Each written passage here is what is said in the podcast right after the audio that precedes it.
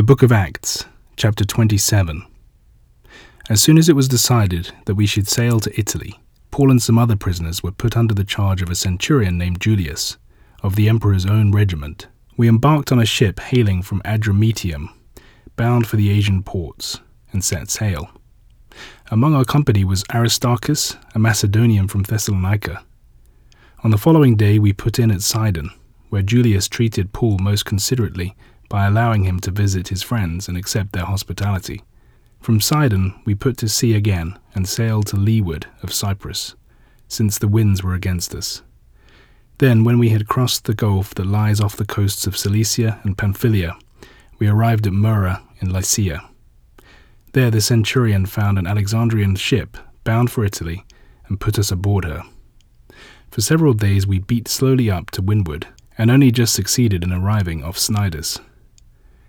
Then, since the wind was still blowing against us, we sailed under the lee of Crete and rounded Cape Salmone. Coasting along with difficulty, we came to a place called Fair Havens, near which is the city of Lasea. We had by now lost a great deal of time, and sailing had already become dangerous as it was so late in the year. The time of the autumn fast was over. So Paul warned them and said, Men, I can see that this voyage is likely to result in damage and considerable loss, not only to ship and cargo, but even to our own lives as well.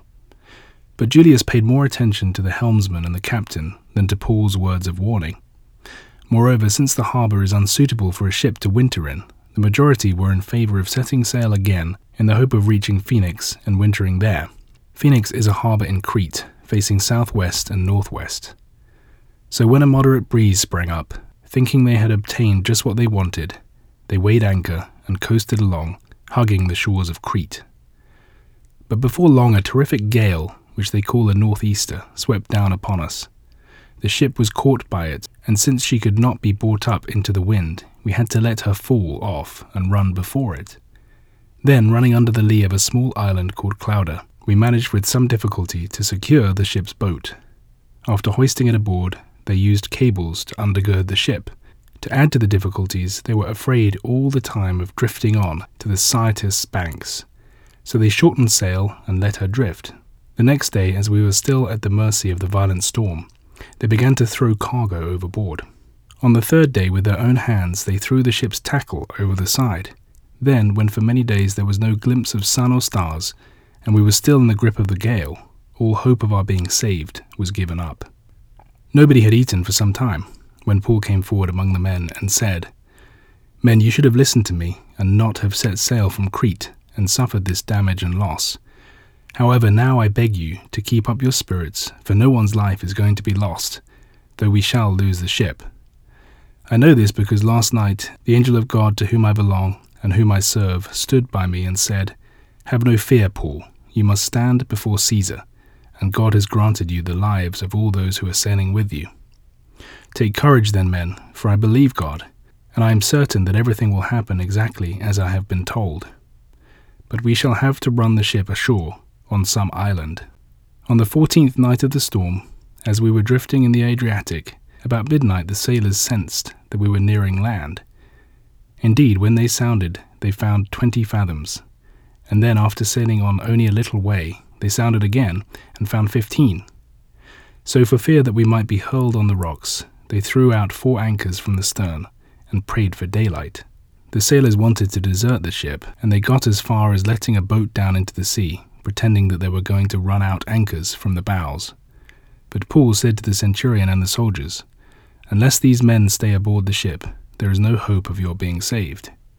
At this, the soldiers cut the ropes of the boat and let her fall away. Then, while everyone waited for the day to break, Paul urged them to take some food, saying, For fourteen days now, you've had no food. You haven't had a bite while you've been on watch. Now take some food, I beg of you. You will need it for your survival.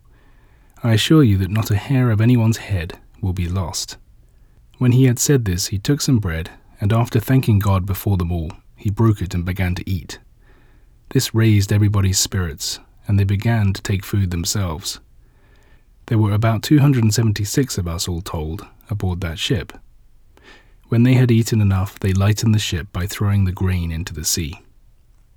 When daylight came, no one recognized the land, but they made out a bay with a sandy shore where they planned to beach the ship if they could. So they cut away the anchors and left them in the sea, and at the same time unlashed the ropes which held the steering oars. Then they hoisted the foresail to catch the wind and made for the beach. But they struck a shoal, and the ship ran aground. The bow stuck fast, while the stern began to break up under the pounding of the waves. The soldiers' plan had been to kill the prisoners in case any of them should try to swim to shore and escape. But the centurion, in his desire to save Paul, put a stop to this, and gave orders that all those who could swim should jump overboard first and get to land, while the rest should follow, some on planks and others on the wreckage of the ship. So it came true that everyone reached the shore in safety.